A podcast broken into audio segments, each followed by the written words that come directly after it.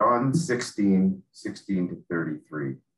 Jesus went on to say, In a little while you will see me no more, and then after a little while you will see me.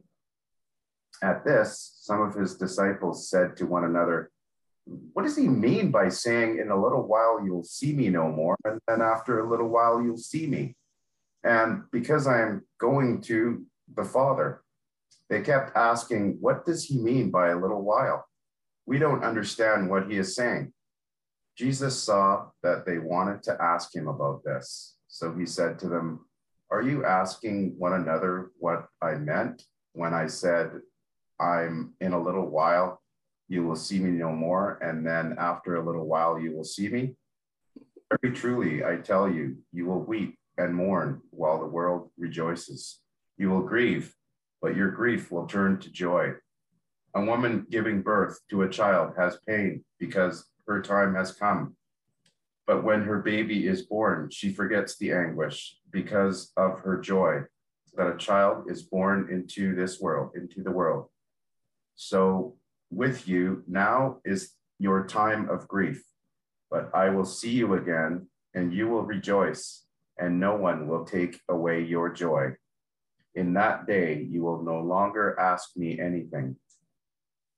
Very truly, I tell you, my Father will give you whatever you ask in my name, until you have not asked for anything in my name. Ask and you will receive, and your joy will be complete. Though I have been speaking figurative, figurative, figuratively, a time is coming when I will no longer use this kind of language but will tell you plainly about my Father. In that day you will ask in my name. I am not saying that I will ask the Father on your behalf. No, the Father himself loves you because you have loved me and have believed that I came from God. I came from the Father and entered the world. Now I am leaving the world and going back to the Father. Then Jesus' disciples said, now you are speaking clearly and without figures of speech. Now we can see that you know all things and that you do not even need to have anyone ask you questions. This makes us believe that you came from God. Do you now believe? Jesus replied. A time is coming, and in fact has come, when you will be scattered, each to your own home. You will leave me all alone. Yet I am not alone for my Father is with me. Altogether, I have, I have told, told you these things so that in me you may have peace. In this world you will have trouble, but take heart, I have overcome the world. Good news of Christ. The good news of Christ. Praise to you, Lord Jesus Christ. Good cooperation there, you guys. Oh, thanks, mommy. Mommy. So, we'll take care um, of that. Well, thanks, Aaron. Um, good morning, everyone. It's nice to see you. Um, I feel like I would like to dedicate this sermon today to um, my dear husband who has to listen to the workings out of it all, and um, my dear kids who uh, I helped I toss out my sermon ideas at dinner time and be like, tell me what this Bible passage means. and um, sometimes Karen and Sarah. And for Karen and Sarah, who Thursday night were part of my home group, listening to me stumble around with all the uh, things on my mind and heart. And um, I wish, in a sense, that I had just, uh, and also I just, this morning it's already gone in, in us today and in, in just what's happened already is like all the inspirations for this sermon. Like what i mean is that I every time I go to preach a sermon, I have this like weird existential angst about just what is the point of a sermon and how many more is it that we really all need to be listening to and how many more do I need to be giving you? I have I have this fantasy of I'll give you the final sermon and we'll never have to do another one again. Not because I'm so amazing, but it'll just finally do what they're supposed to do and it'll be done, you know. Um, and ultimately because what I always want to try to express, but and I have to use words, and the very fact that I use words then obscures the thing I'm trying to say. Because words are hard. But um, yep. So is that uh, is I want to uh, I want to just share my state with you. I have an interior state that I feel, and I just would love to like give you that state, like rub up against you and osmosisly, you just would have that. And um, and so I'm trying to put words to something really big. And this passage, I these all these chapters in John, like 13, 14, 15, 16, what have we been doing? Four or five chapters here. They're so dense. They're so each, I feel like every verse is its own sermon. Like I'd love to do a sermon about what it means to actually ask for something in Jesus' name. Um, yeah, I, there's just so many sermons in this. And so I'm going to focus focus on just that last bit that we read together because it's all I I can capture today, I think, is I've overcome the world. And I think when I've read through my own life, that verse has meant a ton to me um, and just helped me in like a lot of dark points of just like, there's some mystery there, but Jesus has overcome the world. And Jesus said that before he went to the cross and was resurrected. So Jesus's life, the living, um, we often think that what Jesus, there's even songs about how Jesus came to die. And I think it's a sort of an odd way to think about why God puts a person onto the earth. Like, were we all born to just get to our death? I don't think so. Um, I think Jesus came to live, and his living overcame the world. Um, and uh, there's clearly some mystery there. But when we look at the world today, when I think about, um, yeah, Ukraine and Russia, um, I mean, it, it, feels like apocalyptic these days, right? The last couple of years have felt apocalyptic, like we were living with plague and war and um, people calling false things true and the truth false. Um, you know, and in Isaiah it talks about a, a time when the prince will come and no longer will what is good be called evil and what is evil be called good or what is noble be called crooked or what's crooked called noble. And the weight of the world of that it's on all of us right? We're we are we're literally literally living it out in our daily lives the the the world. And um i could like pick also this whole um like sentence apart and tell you what all the Greek words mean. Um, the trouble with translation, of course, is we you can't quite get the depth of meaning that um, Jesus' words actually have when they come to us in translation. Um, but the world, Gordy did a sermon two weeks ago on the world, so he kind of did some work. But to review, the world is um, the world is kind of like the systems, right? The world is transactional in nature. The world is mammon. The world is the spirits of the of all the thing, all the all of the energies and all of the that combine to build these systems that we function and live in, right? Um, and the jesus talks about the world like a ton in this end and obviously paul talks a ton about the world.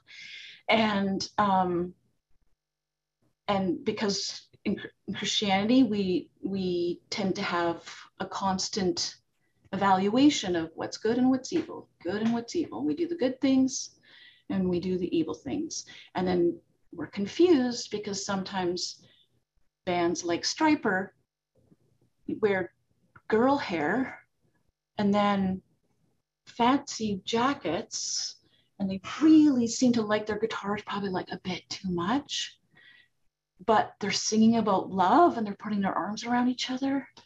And you're like, oh, oh, I can't tell. Is that good or is that bad? Then we're like confused, right? um, so, uh, yeah. Um, so, what we often, the systems actually all kind of, and we see in our, the systems are, we see it in, we see the world in all of our systems. We see you know, our, our education system, our um, economic system, our medical system, all of these, our law enforcement, our court systems, all of these places that were, there's a always basically when you whenever you get more than one person, you get one person and then you get one more person, and all of a sudden you got to figure out what's good and bad. What's the thing you shouldn't do? What's the thing you should do? Right? and um, and the world is the the in a sense the the judgment of deciding all the time and the, and the repercussions that we live with in trying to decide all the time what is good and bad what's the thing that's going to be the rule what's not going to be the rule right um, and obviously these things are necessary. As soon as you get more than one person together, you want to make sure that, you know, I don't know, some people aren't killing other people or some people aren't stealing things from other people, right? There's there's a necessary, the world is kind of a necessary evil, right? Um, and I thought about looking at all the verses of the world, well, and I did. And but I thought then I would give you a sum up of just kind of like what those verses all meant and and then I just felt like the spirit just be like, there's just one verse that matters here. And it's that God so loved the world. Now, in Christianity, we think of the world as the bad. It clearly doesn't fall on the good side, it falls on the bad side, right? Like Christians are good, the world is bad. God is good, the world is bad. And the confusing thing about the world is we don't quite know does it include us? Like, are the people of the world part of the world, right? And, um, but God so loved the world, so loved the world that that's our most famous verse, right? That he sent his own son, his own embodied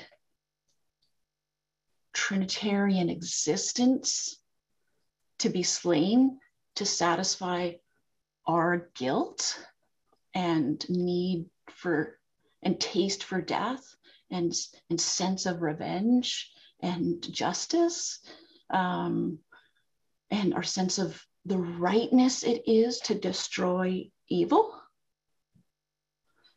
Um, that's what we we kind of the law that's what the law is right it's a it's a system of morality of good and bad meant to, you know, make us good Christians or the good Jews. And um, our rules about for each other, of which there's myriad, right? Don't have long hair if you're a boy. Don't like your guitar too much. Don't, um, are all like reflections of what we think is right to be doing. They're all reflections of that we think it's right to be noting what's good and making sure that evil is crushed. And I am so convicted. Um, even like when Putin attacked Ukraine, I, I thought maybe I've watched too many like spy American spy type movies or you know international espionage and like why hasn't this guy been taken out already? You know isn't that a thing or is that just a thing that happens in movies? Why don't why doesn't someone who works like close governmental workers with him why hasn't someone killed him already? Isn't that what we should be doing with evil is just slaying evil? Um, and every time I find uh, I find it really easy to spot evil in other people, and um, every time I spot that in somebody, and I'm like, oh, psh, psh, psh, you're you're a Christian. You're not supposed to have those kind of feelings about people, right? You're like, um, wow, they're really hard to cooperate with, aren't they? You know, um, every time I have that feeling, I'm like, Jesus, what's your what's your take on this person? Because hard, I'm having a hard time seeing the value here, and uh, and it I might even be right about some of the things. They might actually have some of those terrible flaws, and I'm I probably am right because the only ones I notice are the ones that I've got. And from my own assessment of those things, they're not particularly stellar. So, you know, I probably write about some of them, but the rightness doesn't matter. Um, and every time what I see is Jesus is like literally, I've had this vision. Jesus just walks towards evil, arms open, hands empty. There's no accusation, there's no weighing of judgment of good and evil overcoming is done by loving. Evil is overcome by loving. And I asked my kids, and so I want to just tell you a bit. Of, so I've referenced before to you that um, I, have I've grew up in trauma, and I don't need to give you like a full description of what it is to live with complex PTSD, but it's um, there's new PTSD and complex PTSD is essentially that PTSD is when something happens to you singular and you are traumatized and it gets stuck in your body, it doesn't move. Um, complex PTSD is when you are sustaining trauma over periods of time, like a lengthy period of time, like a childhood. Um, and what the difference between someone who develops as an adult into an adult and then maybe has a trauma, or even through like maybe most of their childhood and as a trauma, is that, and versus a child who's traumatized from very early, is that there's no sense of self. So if an adult is traumatized, the way that they heal from trauma is they remember who they were before. Because what trauma does is shatter it just shatters identity. It shatters your understanding of the world and everything. And you're broken from everything and you're trapped in a fear state.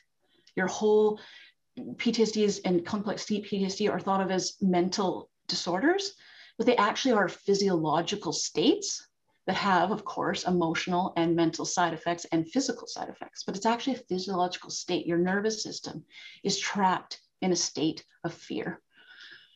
And um, I love that Francis is here today because the Indigenous people right now are demonstrating exactly how the first steps of how you heal from trauma.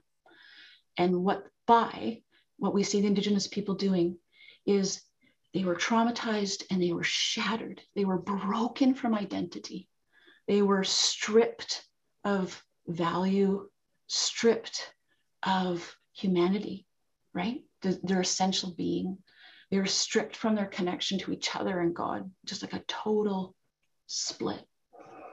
And the, only, the what they are doing to heal is they're remembering who they were.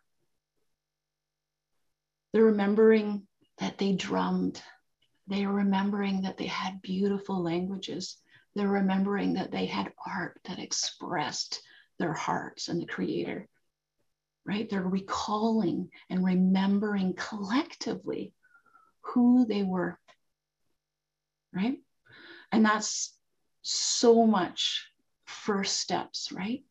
And that doesn't need the the it doesn't need the abuser to be a part of that right? It, it doesn't need the one who committed the crimes to be part of it. They just need to come together and remember who they are.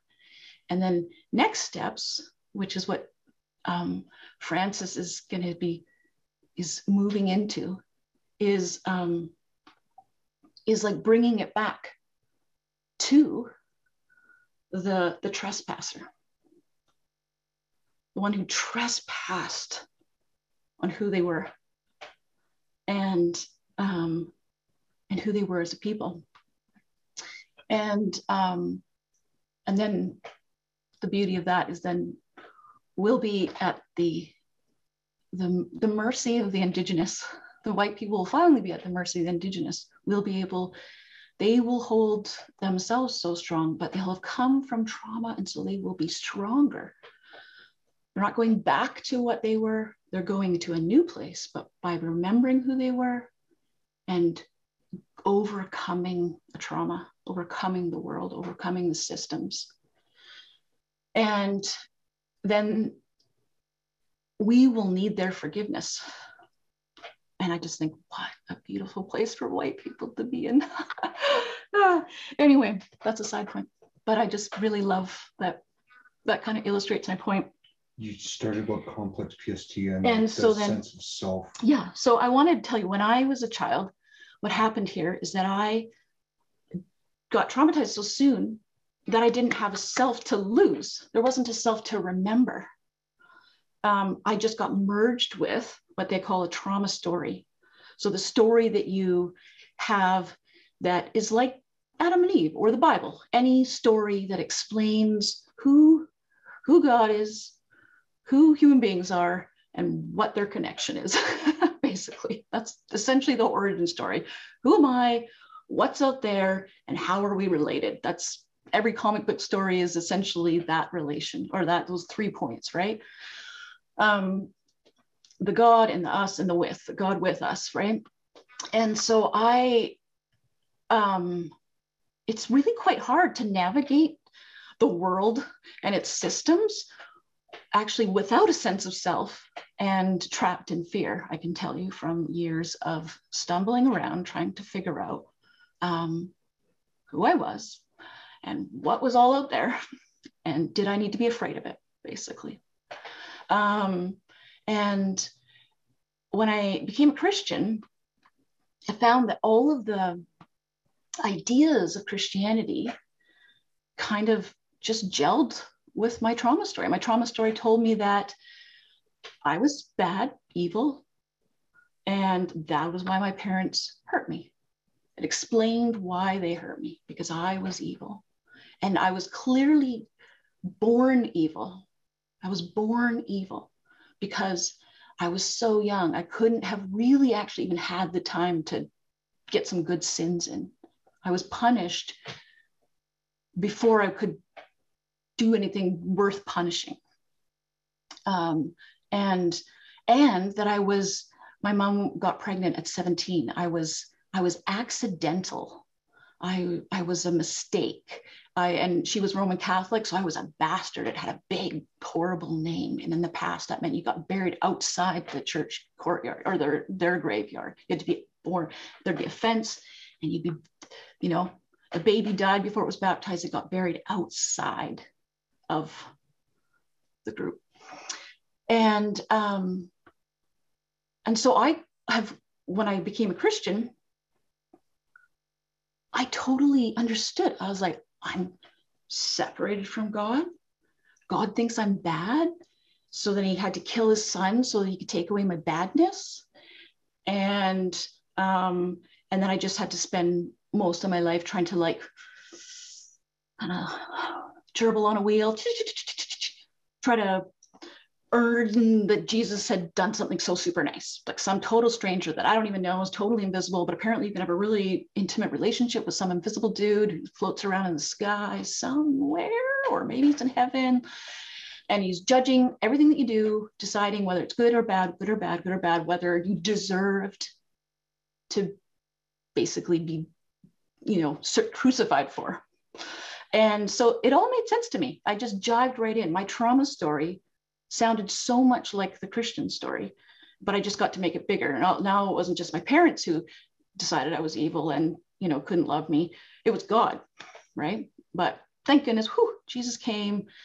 His life's sort of irrelevant. He died. Great. And now I'm miraculously, mysteriously saved from hell by that.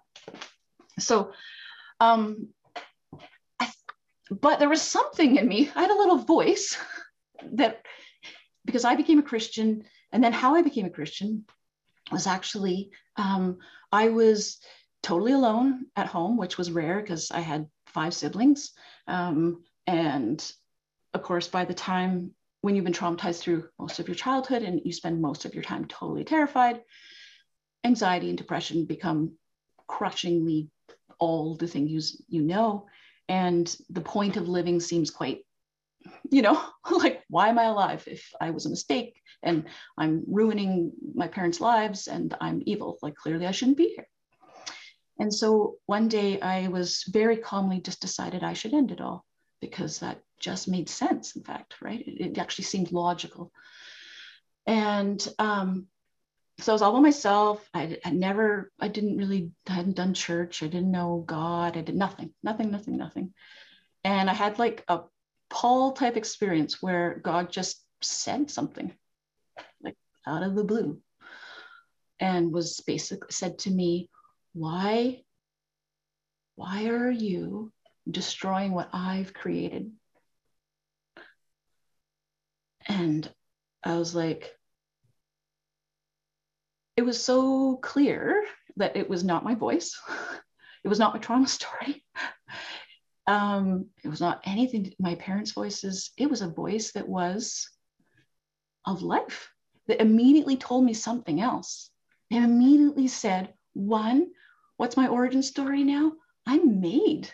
I'm made and wanted. The very fact that I'm here means it implies that I'm wanted.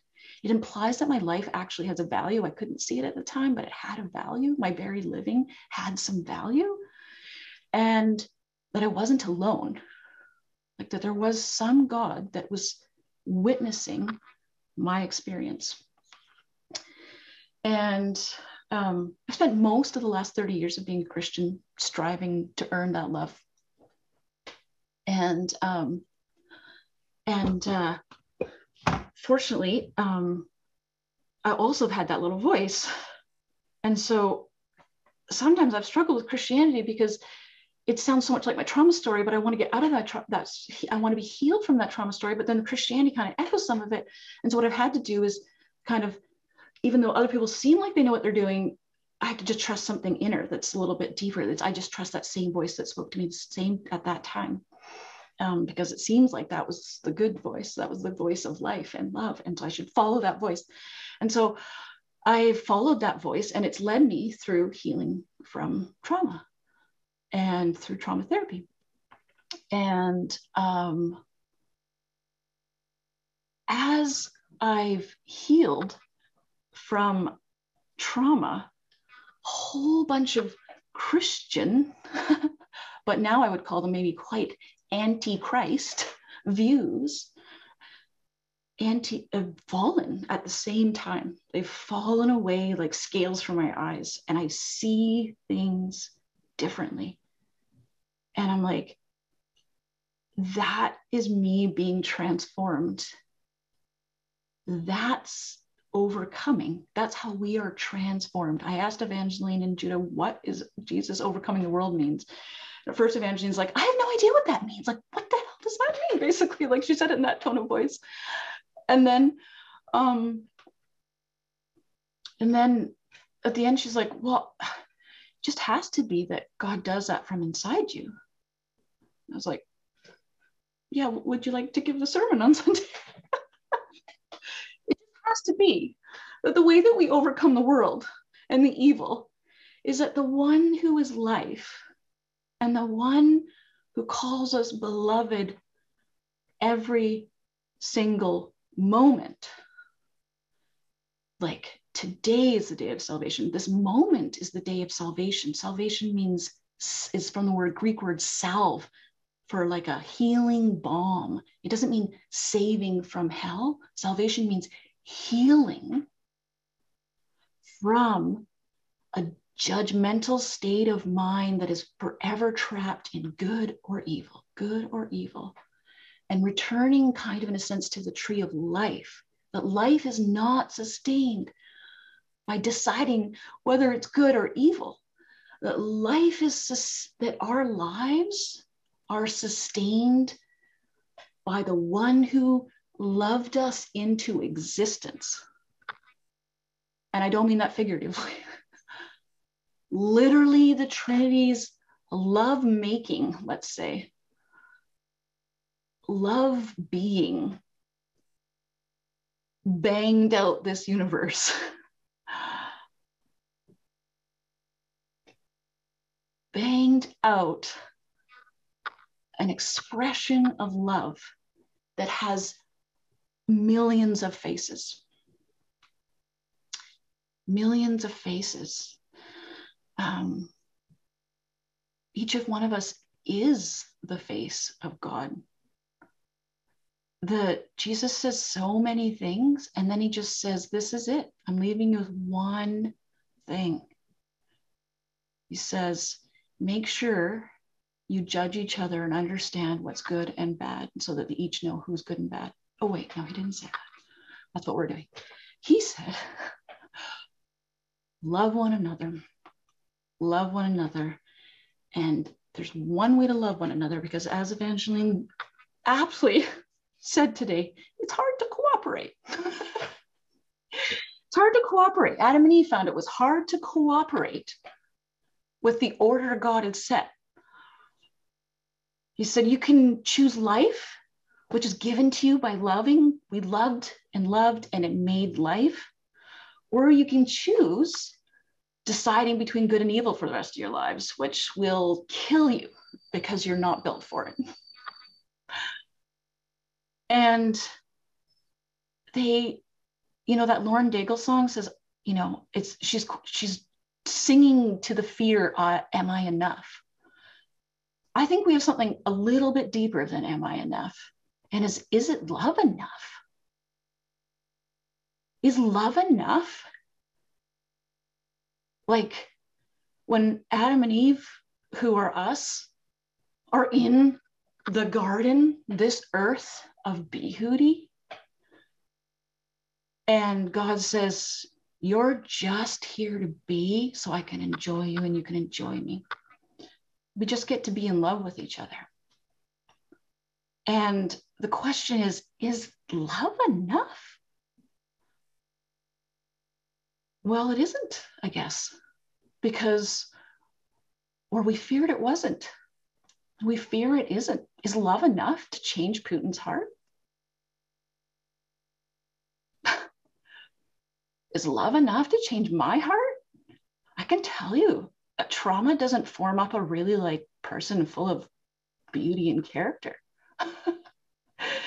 forms up someone who's terrorized and ter- terrified of everything and calculates and dangers at every moment what's good, bad, how I might survive. That's what deciding between what's good and bad all the time gives you. It gives you fear. And fear is spirit killing. And perfect love casts. And perfect love casts out fear. Perfect love. But it's it's more than am I enough? It is love enough. And what they chose Adam and Eve, it wasn't just like, eh, it wasn't like they didn't disobey like a kid who is like, don't eat that treat before supper, but then they eat the treat and they disobey mom and dad and they get a punishment. That's the God we see because it makes sense to us. That's the worldly God and it totally makes sense to our flesh, ego nature. Um, but um, so they wanted more they wanted more. Like, if you look at what it actually says in there, it says her eyes were opened and she saw, or they saw, we saw that the fruit, the tree itself was beautiful. Because, of course, the knowledge, God made the tree of knowledge, good and evil. It would be beautiful. Everything God makes is beautiful. The fruit was good for eating. Like, yeah, of course, God would make a tree that had beautiful and delicious fruit hanging on it. And and that it gained you something. It gained you wisdom. And so there's three temptations. And i challenge you to go line those temptations up with jesus temptations in the desert and there's like a shocking link between all those three um, and they wanted more you know what mammon actually means it doesn't mean money it means the spirit of wanting more, the spirit of accumulating. I want to have more faith. I want to be more like Jesus. I want to be more humble. I want to be more gentle. I want to be more peaceful. I want to be more joyful. You know what all those desires are? Those are worldly desires. They sound really good. They sound like all the good things that you should want. But what they come from, those desires come from me assessing that I don't have enough joy or peace or humility or gentleness. And because I don't have enough, of course, God is right in judging me and punishing me. They come from fear. What if we just left the judging alone? What if we were free of that? What if what slavery in Egypt is, or slavery to this world, or slavery to the spirit of mammon that we are not born from, but live in? Jesus didn't, he said, I didn't pray for you to be out of the world. I pray for you to be in the world, but that you will overcome the world, right? He didn't take us out and he doesn't take us out. I mean, Evangeline said, why doesn't God just get rid of all the bad things? I have no idea. I know that God's good and I know that he's wise and I know I can trust that wisdom. So these bad things have something to do with our healing and our becoming and our knowing what we didn't know before that love is enough, that the tree of life, which is given to us through loving, is enough. And last night, I was like, I have no idea what I'm going to say today. Um, because the way God, when I asked Jesus, I was like, okay, I want to know what overcoming the world means. And I literally saw Jesus almost like in a sun chair saying, I can't tell you, I have to show you. And he jumped up, like, kind of like, won't this be fun to show you what overcoming the world is? And I was like, won't this be fun? Because it was like, yeah, I knew what that meant. It meant he was going to spend the last couple months dragging me through a process of overcoming. And I was like, yay, I get to face my nakedness and that I have no way to make anything better or more or different. I'm just naked. There's nothing I've got. And then I have had a, such a shift in the last couple days where I'm like, haven't Eve hid their nakedness, but we don't have to hide our nakedness. We were made to be not having anything to give back to God. That was the point. The whole point of loving is that it doesn't ask for something back. You know that. You know that when you love people. The whole point of loving is it doesn't ask for something back. It just enjoys the loving. Like when my kids come and snuggle me and just enjoy that I'm hugging them, I'm like, this is life. this is like all of it wrapped up in this one moment that, and I'm a delight that they delight in me loving them. Like it's my happiest moments with my kids when they just receive my love. And Jesus put us here on this beautiful earth, this beautiful garden, and said, Christ put us here just to receive the love. You are human, but you are filled with divinity. You are breathed full of divinity. And divinity is love, loving love. Like actually, love itself, loving, loving, loving the loving. Um, and is love enough? The whole world, everything in the world tells us it's not enough. And the world, words and messages are entrenched in us. They're entrenched, they're there. That's why we need that renewing of our mind. We need transformation. We need transfiguration. So I'm going to sum up with this dream that I had last night because I don't know about you, but I sometimes think God gives me dreams. And I also was like insanely desperate last night and went to bed way too late. And I was like, oh my goodness, Lord, what am I going to say? Because the last two months have been the craziest, most intense interior months of for quite a while. Um, so I had this dream and this was the whole dream. And I apologize now to bringing up sex at church. But there was this man who just loved me. And all he wanted to do was make love to me over and over and over I apologize, way too graphic for church. and he just had so much passion. And it just felt like all I wanted to do was surrender to that loving. And then I was captured and enslaved, like literally turned into a slave in this slave ship, sky ship, pulled away from the lover and encaged in something made to just spend the rest of my life slaving away. And this ship was heading to the future. And so it was all my life was going to be, was being enslaved. And I couldn't do anything to save myself. There was like literally nothing. I have dreams all the time, thanks to trauma, about um, saving people or I'm saving myself from people trying to hurt me. And I always have power. And in this dream, I had no power. I was like completely merged with this ship. My body was actually a part of it. So I couldn't actually separate myself from it. And it was like, but that man, who that lover who loved me, was coming to save me. And set me free. And then I woke up and I was like, wow, I think most people at church are going to be a little bit cringed out to hear that dream, but I should probably share it because that's exactly what love of Jesus is. He didn't save us so we could be good Christians. He saved us for freedom. It's for freedom's sake that Christ has set us free. That's what it says. I'm not even have to make that one up myself. It's just says it right there for freedom's sake. We're set free to be free. And our freedom is for one thing. There's so much protest right now about freedom. Identity politics are all about freedom to be who I am. But it's not about freedom. Being who you are is God considers that inherent, it's implicit in you existing. You get to be who you are.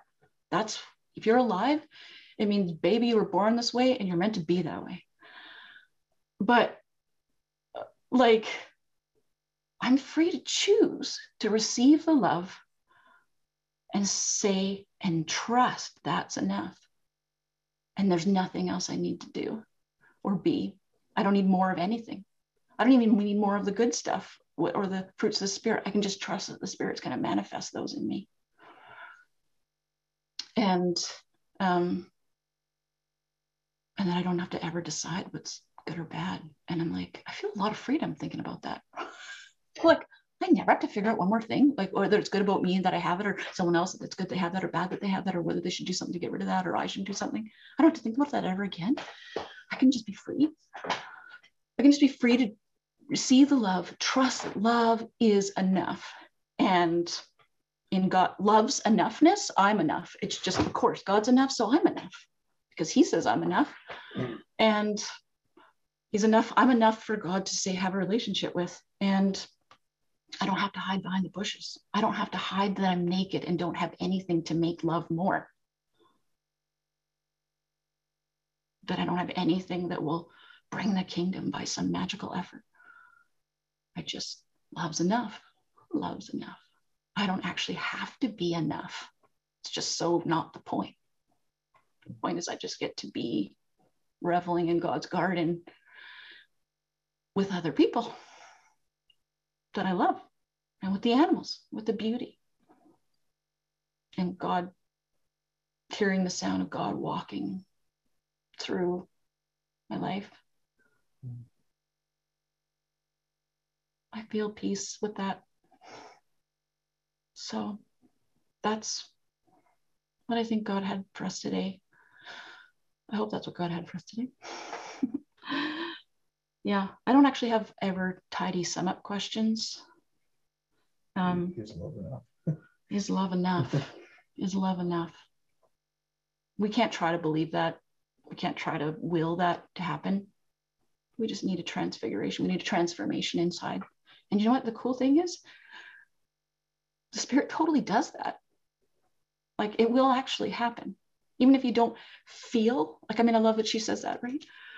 you say I'm loved, even if I don't feel it. You don't have to feel it. You don't have to feel like it's true that love's enough. You don't have to think that it's true that love's enough. It just is enough. And you just have to say yes to that ordering of the world that loves enough. And even if you can't even figure it out and it doesn't feel real, it doesn't matter. Spirit manifests it inside us. So that's what I have to say today.